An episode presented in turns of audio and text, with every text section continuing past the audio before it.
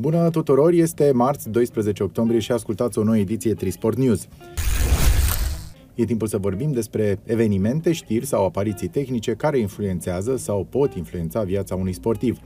În această ediție vom discuta despre cât timp durează să ne pierdem forma fizică atunci când nu ne mai antrenăm, vorbim despre cele trei elemente suficiente într-o tură de M T B și despre concursuri viitoare.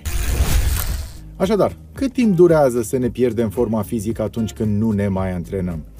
Viața profesională sau personală e foarte aglomerată, vorbim de accidentări sau îmbolnăviri, perioade fără sfârșit în care vremea este nefavorabilă, oboseală fizică și mentală după atingerea unui obiectiv major.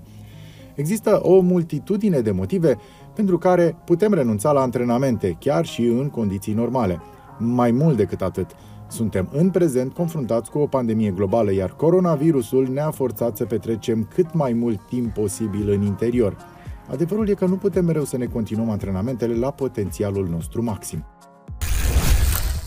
În această situație, e firesc să ne întrebăm cât va dura până când îmi voi pierde condiția fizică.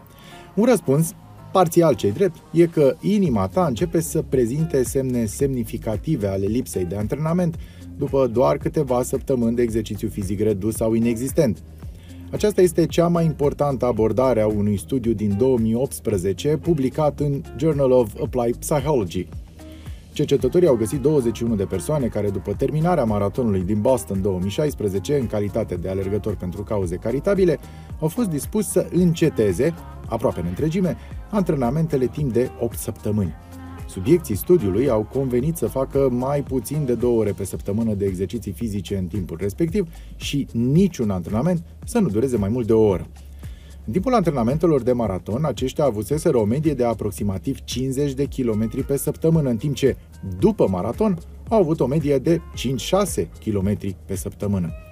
Cercetătorii au testat aspecte cheie ale condiției lor cardiovasculare cu două săptămâni înainte de maraton și au repetat aceleași teste la patru și respectiv opt săptămâni după maraton. După patru săptămâni de inactivitate relativă, alergătorii au prezentat scăderi semnificative ale volumului sângelui și al plasmei, iar ventriculul stâng al inimii a scăzut în masă și grosime. Volumul sângelui a scăzut cu trei virgulă șase la sută. Aceste schimbări pot fi privite prin prisma deteriorării sistemului de pompare a sângelui în corp, atât în ceea ce privește dimensiunea și puterea, cât și resursele disponibile. Un rezultat ar fi un ritm de alergare dat care va deveni mai dificil de menținut, deoarece mai puțin oxigen ajunge la mușchi cu fiecare bătaie a inimii comparativ cu perioada maratonului. Pe parcursul următoarelor patru săptămâni de inactivitate, modificările cauzate de lipsa de antrenament asupra volumului de sânge și ventriculului stâng s-au stabilizat. În această perioadă au existat și efecte și asupra ventriculului drept, dar, potrivit cercetătorului principal, doctor Charles Pedler, aceste schimbări prezintă un interes cu precădere pentru cardiologii sportivi. Interesant este că nici V O doi maxim ale alergătorilor sau masa totală de hemoglobină nu au scăzut semnificativ în timpul studiului. Cu toate acestea, performanța alergătorilor a avut de suferit, fapt constatat în urma unui test de alergare pe bandă. Testul a presupus ca viteza pe bandă să fie fixată la opt km pe oră, iar înclinația să crească cu vreo zero virgulă cinci la sută la fiecare cincisprezece secunde, până când alergătorii renunță. Timpul mediu până la epuizare a scăzut cu cinci până la șase secunde pe săptămână în cele opt săptămâni de la maraton.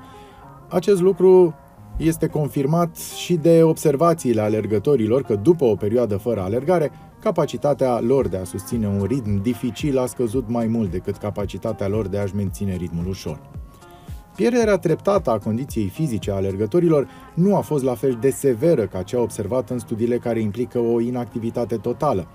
Lipsa de declin a V O doi maxim și a masei de hemoglobină sugerează că odată cu reluarea antrenamentului am putea observa o revenire destul de rapidă la condiția fizică inițială.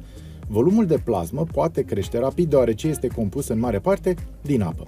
E important de menționat că acest studiu a analizat doar unele componente cardiovasculare cheie ale condiției fizice, nu a măsurat multe alte lucruri care au un efect semnificativ asupra vitezei în alergare la un moment dat, cum ar fi densitatea capilară, rezistența musculară sau coordonarea neuromusculară.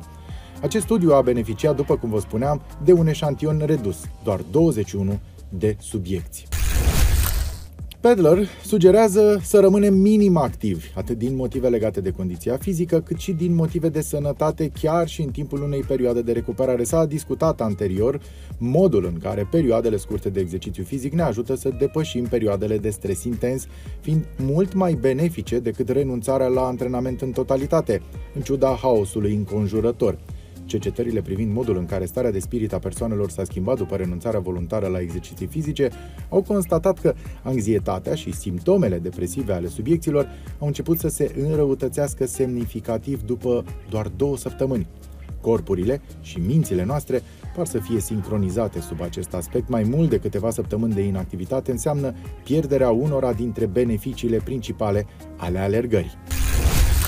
Acum să discutăm despre cele trei elemente care sunt necesare și suficiente pentru ca o tură de M T B să fie liniștită. Și asta este din propria experiență. Dacă vorbim despre o tură de primăvară sau toamnă, atunci lista ar fi similară, pentru că, ce să vezi, vremea este similară. Așadar, echipamentul potrivit ar fi primul element. Vorbim de pantalon cu bazon, bluză de compresie sau maieu, bluză cu mânecă lungă, vestă de ploaie, vestă antivânt, mănuși, cască, încălțările potrivite. Apoi al doilea element, lumini bune, măcar trei sute de lumeni la intensitate și monitorizarea prin intermediul unui ciclocomputer. Al treilea element, camera de rezervă, de preferință să fie antipană. Asta dacă nu ai tubeless pe bicicletă și o trusă de scule mică, dar voinică. Dacă vorbim despre o tură de vară, atunci la primul element, cele legate de echipament, apar o serie de ajustări, iar elementele doi și trei, adică luminile și camera de rezervă, rămân neschimbate.